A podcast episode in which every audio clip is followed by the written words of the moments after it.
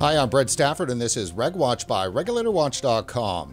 It's week six of the COVID 19 shutdown, and across the board, vaping is taking a beating. Denied in most areas the essential service designation, vape shops have had to move to curbside transactions, online only sales, or close the doors entirely.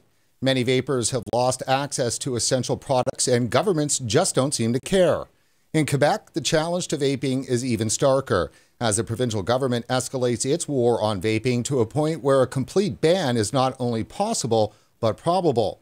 Here's the picture. With COVID lockdowns, the economy shut down, and public health officers from the provincial chiefs right down to the lowly foot soldier banging away at vaping with some of the most disingenuous comments we've seen from public health to date. The question now is after all these years, could COVID 19 be the final nail in the coffin for vaping? Joining us today to talk about these issues and to provide a province by province and federal update is the Canadian Vaping Association's Executive Director and Lead Advocate, Darryl Tempest. Darryl, thanks for coming back on RegWatch. Thank you so much for having me. Now, the impact of COVID 19 has certainly been severe. What's the CVA's assessment in terms of the damage COVID 19 is doing? Well, certainly to the industry as a business, it has really hurt a lot of the retailers, specifically in provinces such as uh, Ontario and Quebec, um, uh, where we've seen where um, uh, access been a problem for many of the consumers who rely on us for their uh, their their uh, needs for vaping products. And now, talk a little bit about the essential service thing. I want to introduce that issue, and then we'll get back to it when we do our province by province blow. But the essential services issue is really the big battle that was fought, correct? That is correct. So, uh, if you look at what essential services are, are those are what are for best health outcomes for uh, Canadians. So, access to foods, uh, access to medicines, and also to be able to deal with things like mental health and addiction. And if uh, if if vaping had been considered an essential service in most of the provinces, that would have secured at least access to the products, correct? It would, and it would also show that the conversation uh, that we've been trying to have with government for the past four years would have started to take root, where that uh, vaping is an important answer for the millions of Canadians that are addicted to combustible tobacco and especially those of our in our population of customers um, who have uh, pulmonary lung illnesses, uh, long-term impacts of smoking, cancer. Uh, if you look at what the target of where COVID-19 has the worst results is on so many of the customers that have chosen vaping to reduce their harm. Now, let me ask you this. Um, is it a is it a disrespect? I mean, are are, are governments denying dignity, uh, so to speak? Now, of course, I don't believe that you know governments can bestow dignity on people, but if we want to follow along that lines, um, I mean, it's pretty. I mean, it, what is the opposite of dignity? I don't even know. I mean, aren't they treating vapers in provinces where it's not you know designated as an essential services? Aren't they denying them something that really is denying dignity? It's denying access to a product where people have chosen their own outcome for their health and is removing it from them. And that can only be based on stigmas. It's the stigma of smoking. So if you see a lot of the releases and you see a lot of the verbiage that's used against us in uh, in the media and in the um, uh, within the halls of government, it is that vaping is smoking. Elaborate on that. a little bit more of, on that, please. Absolutely. So if you look at what, uh, and as we've tried to move this conversation forward, is that um, the CDC comes out with a statement that says, oh, you could be at more risk if you vape for COVID 19. Well, if you've been smoking for 20 years, chances are you have a pulmonary lung illness and you're more at risk, anyways. It has nothing to do with uh, with vaping. Then the CDC comes out again and says, you know what, there is no evidence. Don't worry about it. We were wrong. Nobody covers that part of it. The CDC continues to put out wrong information take it back a month later, but every media and every government official that wants to take a swing at vaping continues to use it, whether the CDC has retracted it or not. And didn't we so see that? And we saw that exact same thing with regard to EVALI. So once it was out there, you can't get it back. It's it is just sticks onto vaping, and no matter what, FDA can come out and say that you know is THC carts and so forth. But mainstream media, they don't care. It that's just the way it is forever. And it's driving policy. And if you look at, and as you know, Brent, I've been around the political world quite a long time, uh, with over 20 years of experience. And one of the things that I always look for in leaders is that not everyone can make the same decision that 100,000 people would. What we should do is elect someone that has the information that can make the right decisions and have it reflect in proper public or public policy. What we're seeing here is that if you look at vaping from a publicly pol- or public policy point of view, not from a rights point of view or anything else, uh, which are all valid, but simply from a public policy point of view, is that quitting uh, cold turkey is only 3 to 7% effective. NRTs have been around for years, decades, with uh, success percentages at 10% or under. The most pessimistic success rate for vaping is 18%. So when you talk about public policy, you first reduce health for positive health outcomes. Therefore, if you have product that is at least twice as effective, that's been around for 10 years, than a product that's been around for four decades, and you say, don't use this, go ahead, go ahead and use the thing that's failed so many times over and over and over again. How is that reflective of uh, harm reduction in public policy from our public health groups that we expect so much more from? It seems that they just are not at all accepting the argument that vaping is a tool for harm reduction. It seems that harm reduction, that argument has been completely discredited in their mind if it ever was something that they thought was appropriate to apply to tobacco. All we hear from those who want to talk about vaping but don't support it is some evidence is pointed to the research. And then when you push to ask for clarification, right, specifically through the government channels, what is the, the data set? What is the litmus test that you're using to create public policy for something that will impact millions of Canadians? And that, that public policy, and when it comes down to harm reduction, what we're talking about here is nicotine addiction. It's nicotine addiction. So, what is the theory about why that alcohol stores need to remain open because it's one of the addictions that if you go through withdrawals can kill you. It's good for public health companies to make sure that those struggling with addictions aren't forced to put their health at risk, their mental health at risk, and everything that can come with that.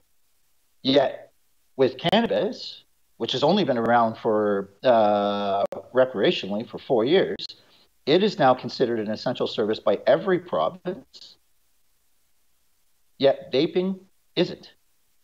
But the access to combustible tobacco has. So from a publicly from a public policy point of view, how is this okay?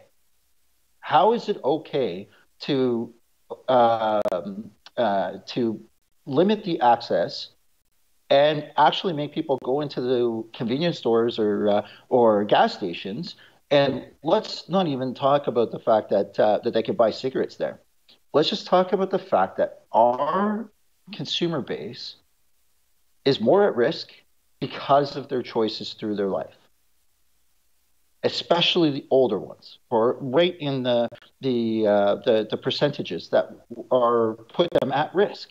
And then we're saying we're going to force you to go to a convenience store because Canada Post will not uh, do age verified shipping at people's homes. They're making them go into the depots. They're making them go into the convenience stores for um, really high nicotine products with, with no education, uh, with products that don't actually uh, represent the products that they already have in their homes, specifically in places like uh, like Quebec. So let me ask you then. Let's go through on on the essential services side, and we'll come back to the provinces later with regard to some of the general issues around the regulations and so forth. Let's just talk essential services. So as you as we work our way from the Maritimes, what's the status of essential services in the Maritimes in those provinces? So uh, the only province to grant essential service status to vaping products is the government of Alberta, which is very interesting because the government of Alberta has no regulation as it relates to vaping products. So the last province to develop a strategy that they feel is right for distribution for vape products in their province make vape shops essential. So the infrastructure that's set up to support provinces like BC, like Ontario, and uh, and we'll talk about the Maritimes, is that uh, they were all ignored. Now the positive in the Maritimes is curbside delivery is available for all.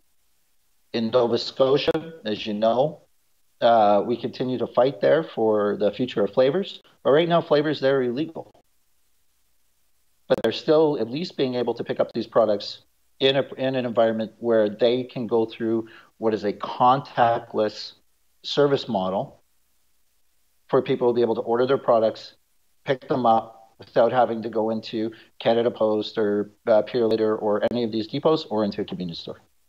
And let me ask you this uh, for a second now, understanding that that there is some play a little bit in Ontario with regards to the two different sections that you know vaping shops may fit into, which seems to be allowing some operationalization there with regard to being open. But then it's there's also seems to be a patchwork of enforcement on that in Ontario. What can you tell us about that? Uh, Ontario has been um, has been extremely challenging, specifically for the entrepreneurs uh, that support the system. So there's over 400 vape shops in Ontario that represent over 2,000 employees that serve their clients, especially those in more rural and remote, remote areas.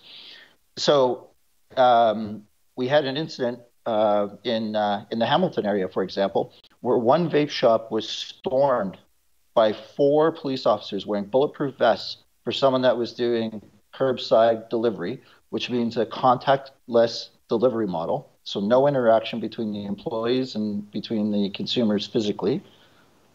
14 kilometers down the road, in the same city, under the same public health unit, under the same law, law enforcement units, was given a letter to say, You're fine, you're doing curbside, keep doing what you're doing. That's how disjointed that it is, where we have some shops that are open in Ontario and public health at, at the local level is saying they're fine when the province of Ontario has made it clear to us that they expect everybody to be closed and only online sales available for consumers. So it's uh, it's not just a, patchwork, a patchwork of policies from, from coast to coast. It's a patchwork with policies in some of the provinces. That sounds like uh, quite a bit of an overreaction uh, to the issue. Um, police should be ashamed of themselves, actually, in fact, for that. But I'm allowed to say that you aren't. Let me ask you this: there was quite a bit of internal debate with inside the vaping community with regard to how far to go as you know the lockdown was first coming down, right? So you think back there four or five weeks, and it was really starting to come down, and the efforts that some shops were making um, to you know create the contactless uh, transactions, some were going very far, some maybe not far enough in in the opinion of some other shop owners and vapers in the country. It kind of broke out into a bit of a squabble um, on Facebook. Talk to us about that. I think what uh, what we're facing now is not only people having uncertain time for their businesses, for their own families, um, but we're looking in uh, a province of Quebec, for example, where someone told me that a 70 year old lady can't get a hold of her products and continues to call the owner because she has the owner's phone and he cannot serve her. So, in our interaction with government, we continue to correspond back and forth. They expect leadership from us as a, as a responsible stakeholder and that's something where we have made a lot of difference. I think even since when you and I first sat down, Brent, at uh, CVE in Toronto four years ago, it seems like we've come so far since that first talk, but we still haven't come nearly far enough that we'd expect with all the developing regulations and the, the relationships that have been built with government now across the country. When it used to really be Quebec, Ontario, in in Ottawa because much of the regulation hadn't moved. So, as a responsible stakeholder, we said, here's a system that we can put in place to protect our consumers, to protect our employees. Many vape shop owners saw this as a uh, as an important issue, not only to their customers or to the province, but also to their own employees, making sure that they were safe. So during that time, we knew everything was shutting down, and we said, here's a way that we can serve because we'd already gotten advance notice from Canada Post to say we're not doing um, contact anymore or, or, age verification at the doors. You have to come in. And that's when vape shops started to talk to me about do you know how many of my customers have COPD? They shouldn't be going into any of these places. And that was the argument that was most salient because this isn't about an internal function of, I think this vape shop is good or this vape shop is bad. Was this is our responsibility to have a protocol in place and to give guidance on the best uh, possible mode to ensure that your customer is safe, your employees are safe, and you're safe. Yeah. And that is where the battle um, is fought because they're not recognizing that. They, they seem to have their fingers in the ears when it comes to any argument that's made. You know, vapers uh, have been making a big argument for many years now that vaping saves lives, right? That's over and over and over again. Vaping saves lives. And there's data, you know, to show that. Maybe it's anecdotal, but there is research that's starting to prove that it's effective as a smoking cessation. Um, and clearly, you know, there's 480,000, I use the US number, 480,000 Americans die every single year, you know, of smoking. And you throw that up at public health and you hope to, like, you know, shake some sense into them, at least somehow, um, that there is relative risk is an issue here.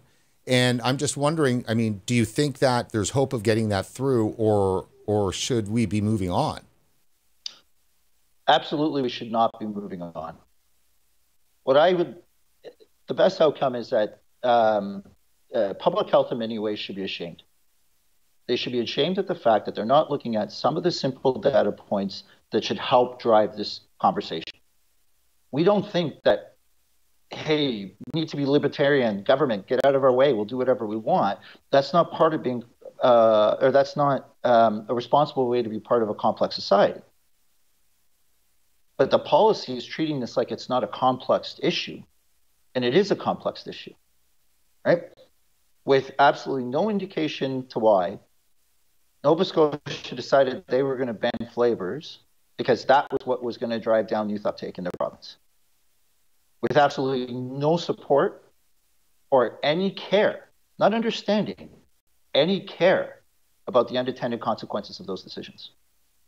And that's what's driving a lot of these policy decisions, where it's it's it, it's a matter of not even being concerned with the unintended consequences, and that the biggest battle that we still have to fight is with the public, because a, a large portion of this society still believes that our products kill people. So if you look at what happened from EVALI to now, that in September really hurt us when the true pandemic came. Because if treated smoking like we do this pandemic, and we started every day on the CBC and CTV and the Globe and Mail and the Toronto Star and name your media outlet with the names of the hundreds of people that died yesterday, it should be national news. It should be absolutely talked about from public health and doctors and, and summits. I mean, I don't I don't know about you, Brent, but we had a national summit because we lost an Olympic game once because Wayne Gretzky was in it, but we can't have a national summit on 100 people dying a day. And they're tracking the numbers of COVID 19 so carefully. Is it that we become so numb to the cost and impacts of smoking that we don't care? Mm. Is that where it is? Well, I think I think that you have to look at results first in issues like this and then work your way back to why because it's the only logical way to do it because to work from the why it's pretty hard to get to the result so if we look at the results i really do think that they don't care they they simply shrug their shoulders and they do not care because they are blinded by ideology. It's the only thing that I can think of. And let me make this point too: is that we're seeing that operating uh, in, with the COVID uh, hysteria, and you have the point trying to be made by so many people that our rights are being taken. Of course, we're locked down. It's martial law. Businesses are going under. You're talking trillions of dollars in in benefits, you know, going out the door, which is all borrowed money from our children. And we're looking at tens of millions of people out of work. And public health knows knows that economic devastation can have massive impact on public health. It's called the social determinants of public health, of health. It's a whole huge part of their discipline. So they're actually ignoring a whole huge massive section of their discipline in order to, you know, advance whatever this particular ideology is that's pushing them in this totalitarian takeover of Western civilization. And they simply shrug their shoulders and say, so what? They, they are impervious to the economic damage argument that comes with the COVID reaction. And so I see those as being exactly the same responses.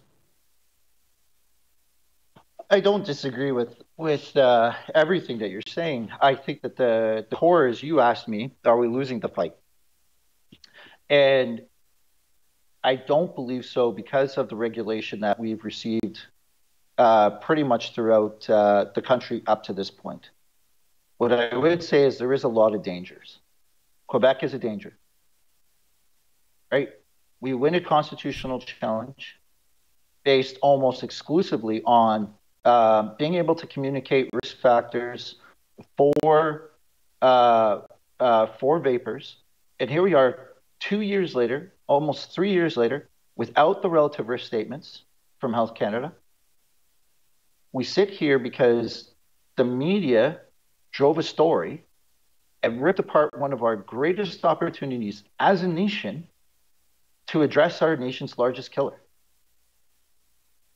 So it starts with three things in my mind. The first is one of the biggest challenges that we've got is trying to get consumers to contact their public officials.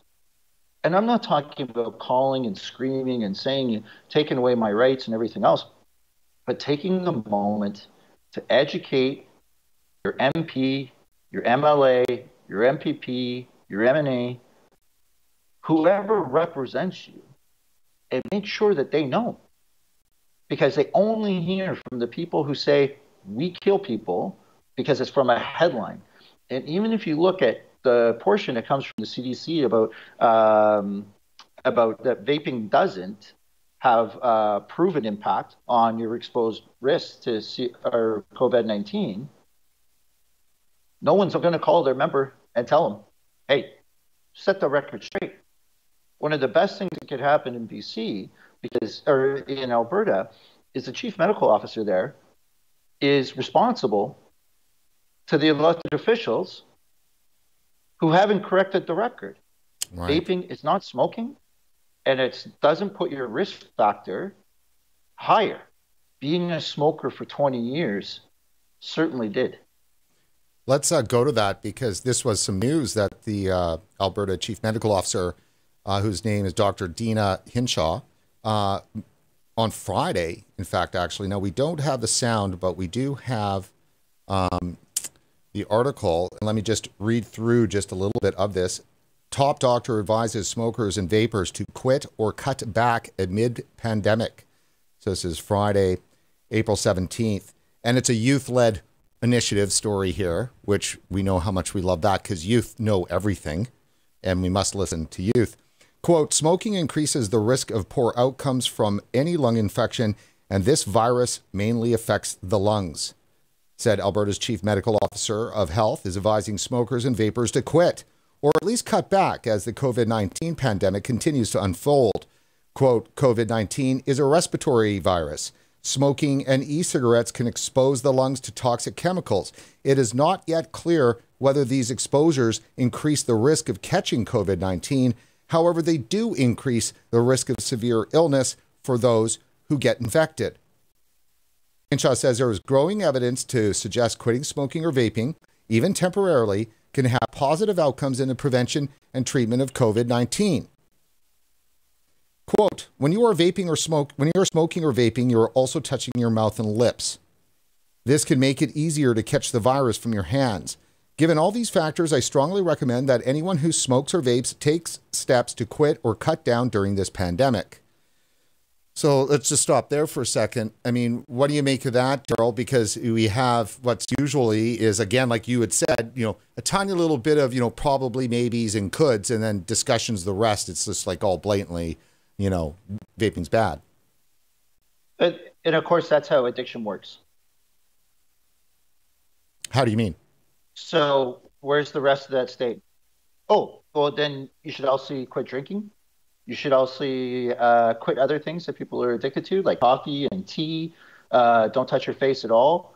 Uh, if it's if it was as simple as just quitting smoking, people would have done it. There's a reason that these products have been uh, so popular with smokers. It's because quitting smoking isn't easy. That's not an option. So to simply treat addiction as a health professional, like it's, you know what, you should quit smoking and you should quit vaping. Well, and, and quite rightly so. The fact of the matter is is that um, diabetes and heart disease uh, are huge factors in COVID deaths for sure. And is she, you know, requiring people to stop eating Big Macs, requiring people to stop eating sugar, requiring all the other things that you require people to stop doing in order to help, you know, mitigate the risk of COVID death? And that's when we talk about complex problems. And if we're going to actually come up with solutions here that serve health outcomes, it's not any one person or one group that has all the answers. Is where is the meaningful dialogue with public health to be able to have these discussions? We advocate, we write, we send letters, we send information, we get calls, but we talk a lot about distribution regulation and nothing about the core element of why, after COP7, Health uh, Canada took the stance to allow vaping in Canada to remain. They didn't do it because we thought we're addicting the next generation uh, to nicotine. The decision, the brave decision to stand against the World Health Organization and bring regulation in this country is because we all saw value in what a far less harmful alternative means. So we know that the World Health Organization has come under intense scrutiny, at least by President Trump, and those of us out there that know what the WHO has done with regard to vaping. I mean, they have just been, I mean, slanderous. They even tried to use vaping in the early stages of coronavirus leaking out into the West. Uh, they, you know, came out with this huge diatribe about vaping just out of the blue, and it was just filled with every old, you know, every old attack that could possibly be leveled at vaping and why the you know World Health Organization did that in February can only be as some kind of move to you know they were grasping for for things to talk about I would assume outside of coronavirus. So we're we're in a position right now where for years vapers have been under the boot of the WHO and as you said thank goodness the Canadian government said we're going to find our own way on this. Thank you very much. So you know could vapers be doing something to help support kind of the annexation or you know the exiting of the WHO, like how to further discredit them to make sure that it's not just coronavirus uh, that's discrediting the WHO, that we can you know apply the same kind of paint to them uh, when it comes to vaping. I think the WHO is uh, again, it's a complex issue, so it's not a, a cop out on this one. Is it uh, global sharing of information should be their mandate? It's not. Uh, they've done so much when it comes to agenda driving that it's the government of Canada that needs to hold them accountable. I think where I would pivot the conversation is what vapers can do to support the industry here in Canada.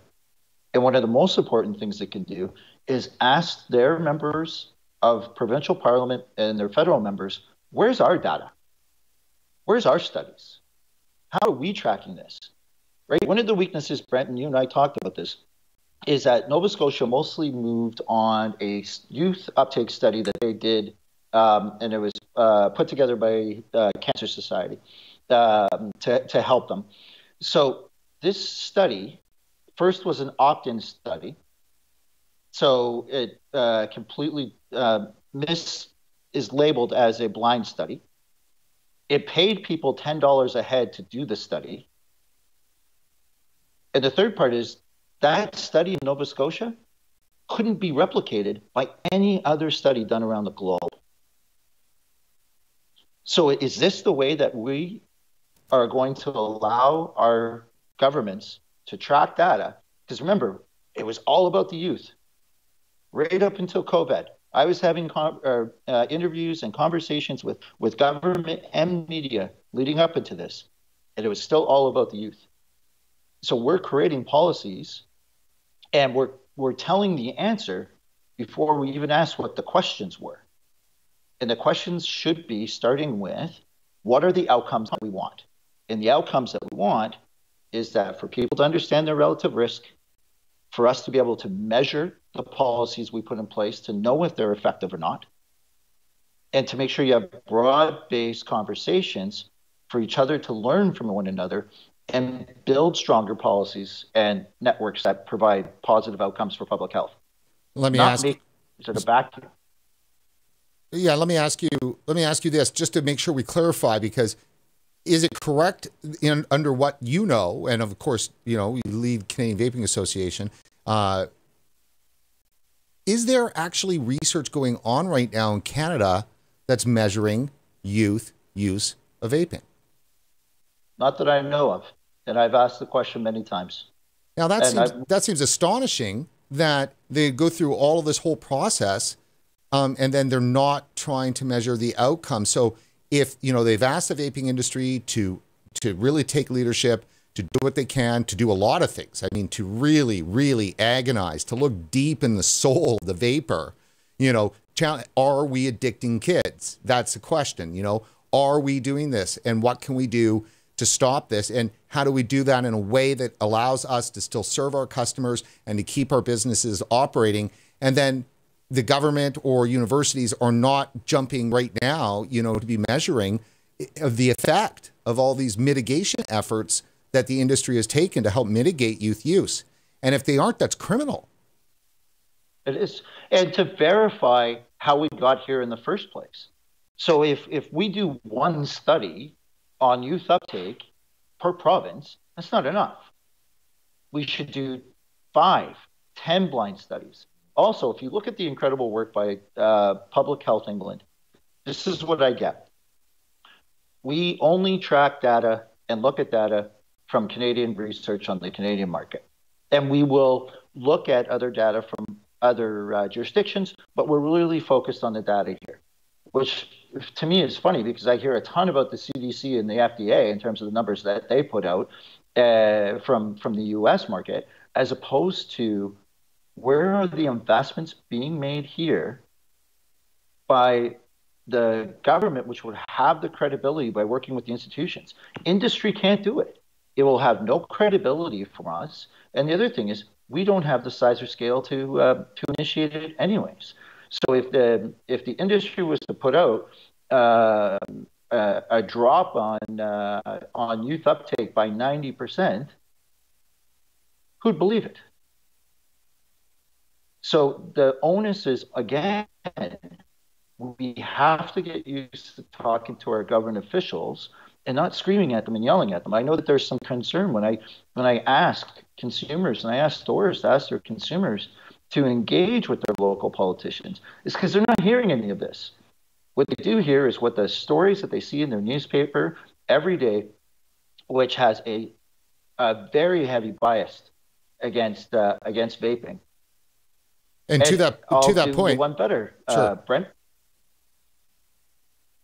Yeah, My I was. Last sorry, sorry. Go ahead. Go ahead. I had called, called, yeah, I called for vape shops to be uh, essential services, and this is the third time that's happened to me in the last. That the person who interviewed me on the radio opened up with, "I'm biased against your product, and don't think it belongs in Canada." Now let's go with the interview. That's that's incredible. And then you had also yeah. mentioned uh, to me earlier that you had a very troubling conversation with a politician in BC. Yeah, there is a, um, uh, a politician in BC who um, does a lot of work around addiction services. So having this opportunity to to meet with this uh, MLA, I asked them, when it comes to adult smokers, how do you envision your policy over the next five to ten years to have a, a substantive uh, decrease in smoking rates that's good for government, it's good for society, it's good for the uh, uh, for the healthcare budget.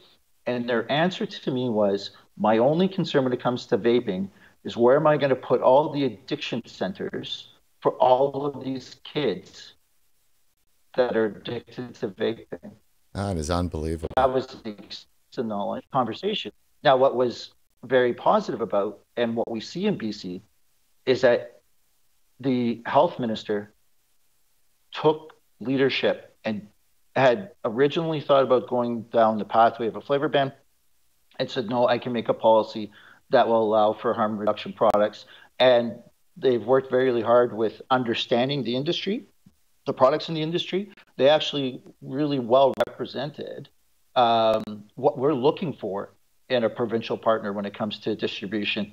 Um, but you know, I had the same conversation. A member told me that uh, they called an influential um, uh, member of the National Assembly. Uh, this was a consumer that called and said they were concerned because they couldn't get their products, and the politician responded back, "Go back to smoking. Same, it's the same, just as bad for you." And vape retailers might not make it anyways. Un, un it's unbelievable. Um, so in BC, what's the status of the regulations here? because that was, you know, supposed to have been implemented to some degree already, or I think in April. And we're talking about there's a nic there's a nicotine cap. There's also a really crazy 10 mil bottle cap, which would just knock out the industry. I mean, that's just insane. Living in BC right now, I mean, I don't know. That's that would be really bad. I so, think you're going to see a lot of changes when it comes to the 10 point plan, right? And that's where I give them a ton of credit in terms of understanding why and looking at the data and the bottles and how they came up with their 10 point plan and how those markets are different than the Canadian market. So to me, that shows a lot of foresight and uh, and leadership. Uh, I wish more politicians would say, you know what, I thought this way, I got better information, and now I think this way. That's a pretty brave step step to take, especially when you got media calling you out and you got opposition calling you out. Um, these are high pressure jobs. So for them to take the leadership on on a file that's not very popular across this country um, and show that sort of leadership, I, I, I value that a great deal, and, and I thank them for that. Um, they were supposed to have the legislation ready for April, and they have gone silent. So if you look at the three indicators that we have right now, Ontario has pushed off their changes in regulation until July. Um, now, it, depending on how long this crisis goes for and the industry shut down, maybe they extend that by another month. Um, and uh, federally, they were supposed to come out with their uh, regulatory updates for what they wanted to uh, to see happen here in 2020. That was supposed to be done in April. They've now let us know that that won't be until June, which all makes sense. Uh, everything's been shut down for two months, so we can expect an extension. So BC hasn't announced that my expectation is that they'll follow suit uh, close to the same. So if I was to, if we do shotgun answers here with BC, you know, guess, but you know, obviously educated guess and a better guess than anybody else in the pro- in the country can make. What are we going to see in BC? I think you're going to see. Um, uh, you're definitely going to see flavors only in vape shops. I think you're going to see a um, uh, 20 milligram cap I think that that's something that government is looking at seriously. Even at a federal level, they did put out an intention paper. Um, it's the one data point, and I think a couple of interviews back, we talked about this one at length, Brent, um, in terms of we can't just take bits and pieces of what we like from the UK. We have to pull it from its entirety. Uh, and certainly the 20 uh, nic is something that I hear a lot in terms of when they compare. Um, and so um, you know, you kind of summarize that. I think the the the biggest opportunity that we're going to have um, as they go through with BC is to make sure that the products align with the supply chain. So one of the interesting things of COVID uh, 19 that I had as a phenomenal experience was governments across the country reaching out and asking us how our supply chain worked and asking how we would be able to keep the products in the hands of consumers. Government proactively in many provinces called us and asked us, are we going to be able to uh, get these products that uh, that need?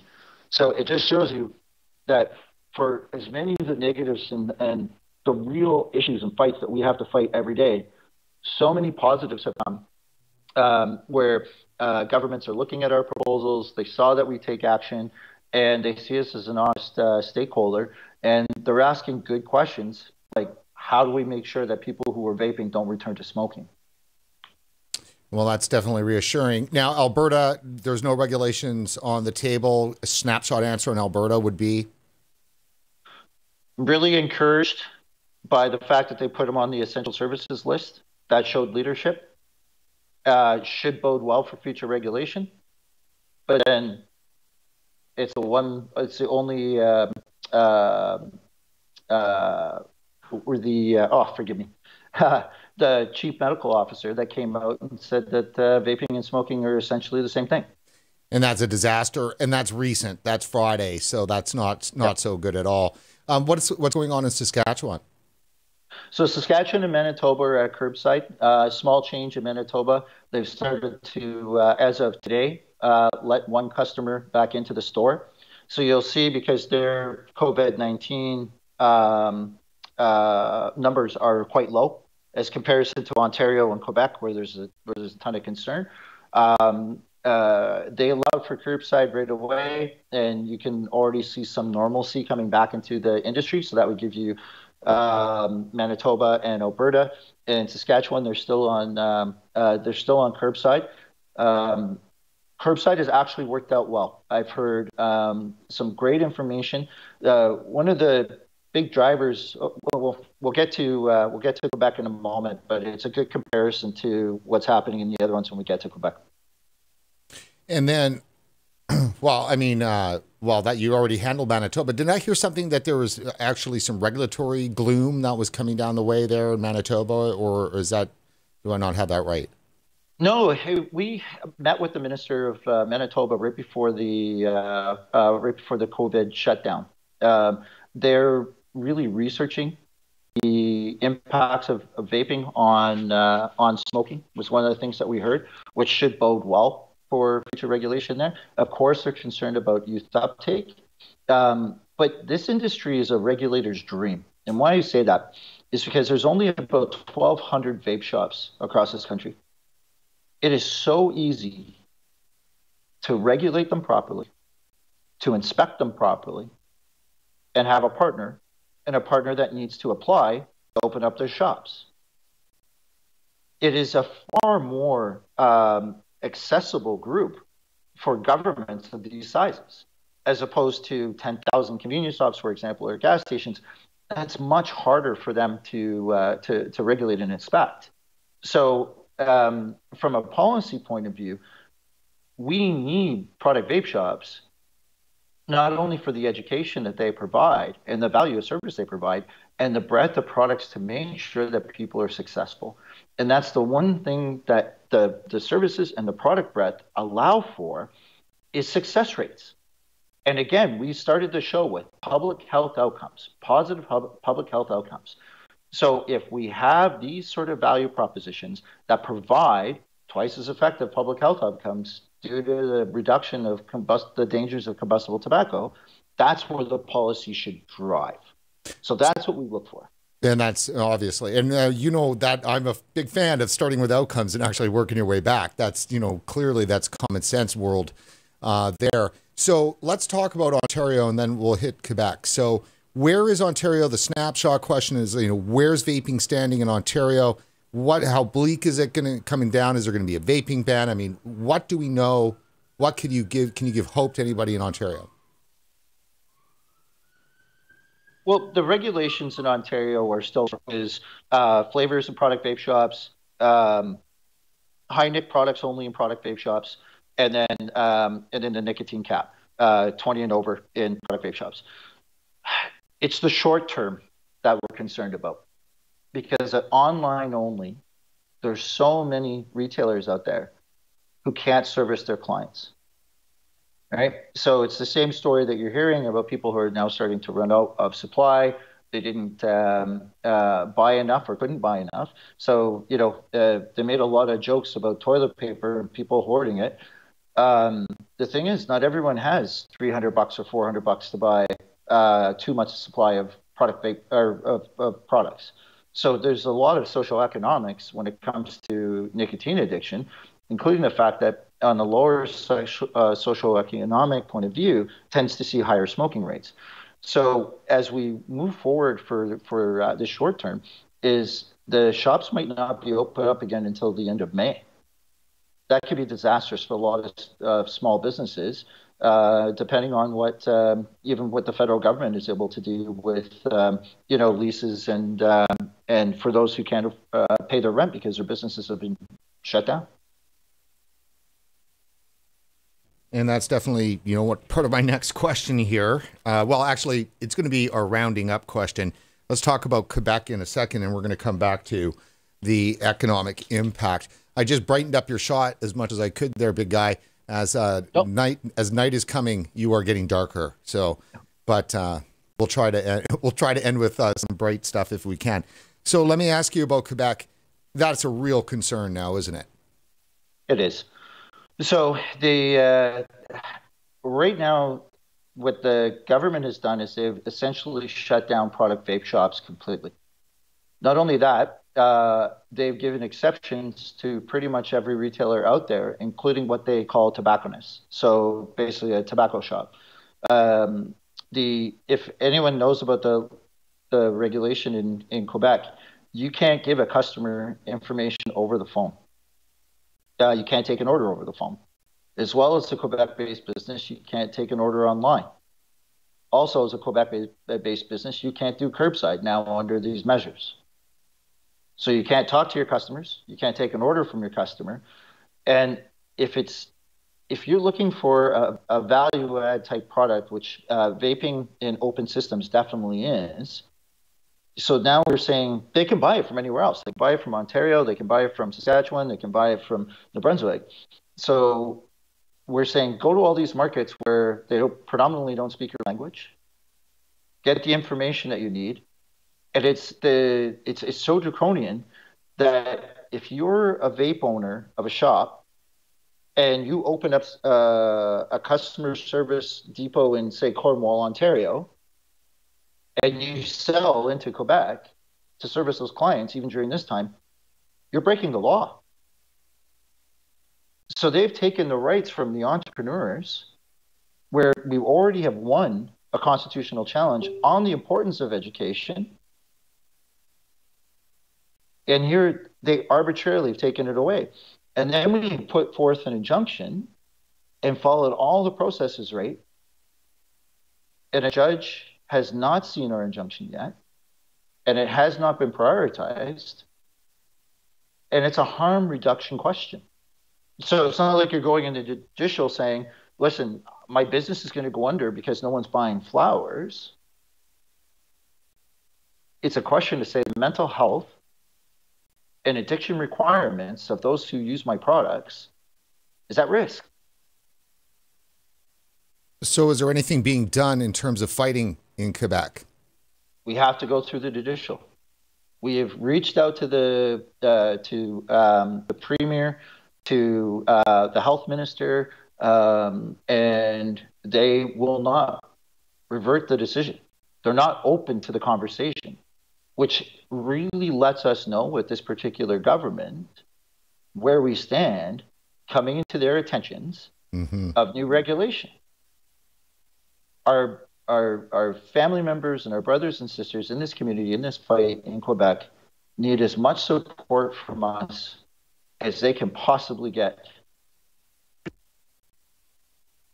You're cutting out there a little bit. You have been during the broadcast. It's not been too bad. Hopefully, it gets a little bit better as we're finishing up here. Um, we do have a few more questions that I want to get to. Um, before we do that, I'm just going to make uh, that little pitch that we always need to do here at RegWatch. And of course, um, oh, not you. There we go. You're off camera there for a second, my friend. so obviously, everybody has been hit really hard. There is definitely, though, uh, some people that have come out to help RegWatch. Some of you are watching right now. We are holding a um, fundraiser, which is on Facebook. So this isn't our our regular microsite. This was something new that we were doing. We wanted to uh, try out the Facebook fundraising system, and this has been our message here for April. And now we're you know April's starting to really chug away here, guys. And you know, we need your help uh, to help produce our incisive content, holding regulators and researchers and the mainstream media to account. And you know that we are definitely doing that. And uh, we're looking to raise fifty-five hundred dollars uh, for this month, and we've excuse me, we've raised twenty-one hundred. But if you can, you know, five dollars helps, ten dollars helps, hundred bucks helps. All that stuff really helps, and you can just find that at Regulator Watch uh, on Facebook. So facebook.com forward slash Regulator Watch and uh, you'll be able to find us. And excuse me. And that is um, a great fundraiser that we're doing. It'd be a huge help if we can knock this number um, to 5,500. And of course, it spreads into um, our work in May. Just so everyone knows, we've been producing a lot of content lately. Not all of it's been live. We've been going back to key strategic pieces that we've done red grants, where I've kind of gone off the, you know, off the off the wall on some key issues that we believe that are really important that vapers need to know about. And, you know, quite frankly, everything that's going on with COVID, we've predicted this kind of stuff happening. There's no surprise that public health would institute some kind of massive totalitarian power grab. It's just been right there for four years with vaping. So if you're a vaper, you should be recognizing everything that's happening under COVID as an extension of what was happening to vaping. So we've been we're fighting that. We're fighting the big fight, and we need your help. If you maybe disagree a little bit on where we attach the uh, attach some of the blame, fair enough. But you can't deny the similarities are just too large to ignore. So definitely, if you get a chance, uh, please do that. You can also go to support.regulatorwatch.com and give us a hand there too as well. We're producing more, and we actually have help. We've got some producing help that has now come on board that are uh, getting up to speed. Some of the impact has already been happening on our show. Um, now that's volunteer. We're going to be turning that into paid, and we're going to be looking for an editor too as well. And so we're growing during COVID. So we need your help. So that's the big pitch, Darryl. So talk to me about the economic impact that the vaping industry faces in Canada. Is this something that vaping can survive? I think that this is something that vaping can survive. I think that if we use this platform that we've talked about, where people are now paying attention to public health, we need to switch that or flip that that uh, that script back on them and use the words that have been used by many politicians over the past four weeks in their own statements. We wrote a uh, letter to uh, Premier Ford outlining the importance of vaping and, and vape product sh- uh, shops and what we what they mean to their consumers. Um, and we were able to use Mr. a lot of the words that Mr. Ford talked about, specifically around. And you asked a question about the economy. Um, the vaping industry is worth, uh, depending on who you believe, here in Canada, uh, between 465 and 500 million dollars in revenue. Wow, it's a big. It's becoming a big business right? And that um, if you look at the difference between um, the multi billion dollar tobacco industry and our industry, is that the jobs that we create have a benefit to society, not a cost to society. So that that gets compounded as well in terms of those who aren't being able to understand the relative risk and why vaping doesn't kill people, what types of products put them at risk. Because one of the core elements that we have is if people can't get the products from vape shops and they get them from Joe up the street, are we trying to recreate what happened in the US? Hmm. You have no idea what Joe up the street put in his, um, uh, in his shop, that or in his in his product, and that's that's why we push the government on regulations we didn't sit back and take their interpretations of what we, what they wanted to do. We prescriptively put the suggestions of what we felt would have the best impact for Canadian society at general, utilizing this. So we'll continue to do that. But now, uh, so many government leaders have given us so much on their belief and their value system on health outcomes that we'll now be able to communicate them in, in a way exactly how they said it. Now, you federally, you guys have recently had a meeting uh, with Health Canada, correct? We did. And that and how did that go? Well, so one is they definitely let us know that they're a bit delayed um, in terms of what's coming up next, as we discussed with uh, going to be here later in this year. But they are very firmly committed to the regulations that they have in place, uh, and specifically around youth access and online access. Their number one concern uh, that they shared with us today is still uh, access to products and getting access to uh, those products being marketed and seen by youth, not just uh, you know purchased by youth, but actually seen by youth. So it's important that we follow the guidelines. We continue to put out guidances. We give um, uh, very detailed descriptions, uh, best as we can, um, uh, to what the regulations should look like. But in no way did they leave me with the impression that um, any of this is going to be used as an excuse for us not to be compliant on, uh, on new regulations here on July 1st. So your sense then is that from Health Canada's point of view, overall, vaping has got some security. I, I, I believe so. I mean, they're they're still very much regulating it, like they're trying to get a system right.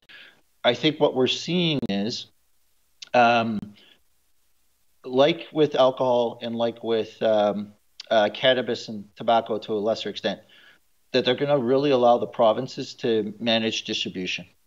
I don't see any direction on distribution coming out from Health Canada. Um, what we are seeing, though, is that their expectations of us to be able to become compliant are very much on us.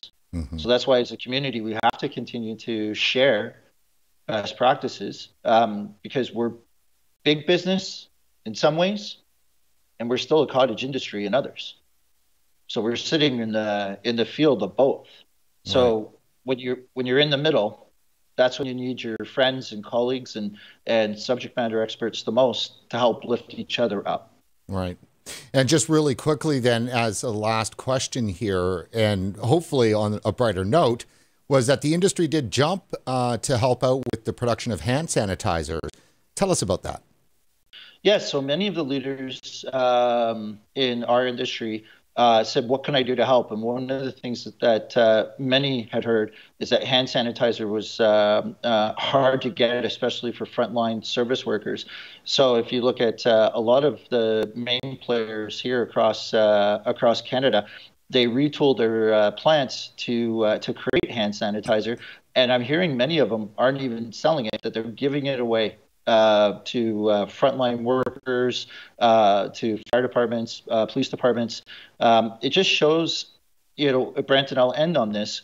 One of the reasons, um, and this is, I'm going into my fifth year with the CVA, and the thing that I love the most about this job is that almost all of the entrepreneurs are ex-smokers who got a gift and wanted to give it to as many people as they could. So you can see where the heart of the industry is when the country is really hurting and supplies are going low, that they retooled their plants, you know, and and and built a product that many of them are actually giving away. Well, that definitely shows, you know, the heart of uh, the people in the vaping industry, and that's great. And hopefully, that's what uh, wins over a few people overall. Darryl, I want to thank you so much for coming back on the show and providing our audience an update on what's going on in Canada. Thank you so much. Keep it up. Keep up the great work, Brent. Thank you, sir. Just hang tight right there. And that is it for this edition of RegWatch. Before you head off, please go over to support.regulatorwatch.com. That's support.regulatorwatch.com and consider making a financial contribution to our vaping coverage. It's easy, just dig in your wallet and find a few dollars and toss them our way. You'll be happy you did, and so will we. And while online, don't forget to like us on Facebook and to follow us on Twitter. For regulatorwatch.com, I'm Brent Stafford.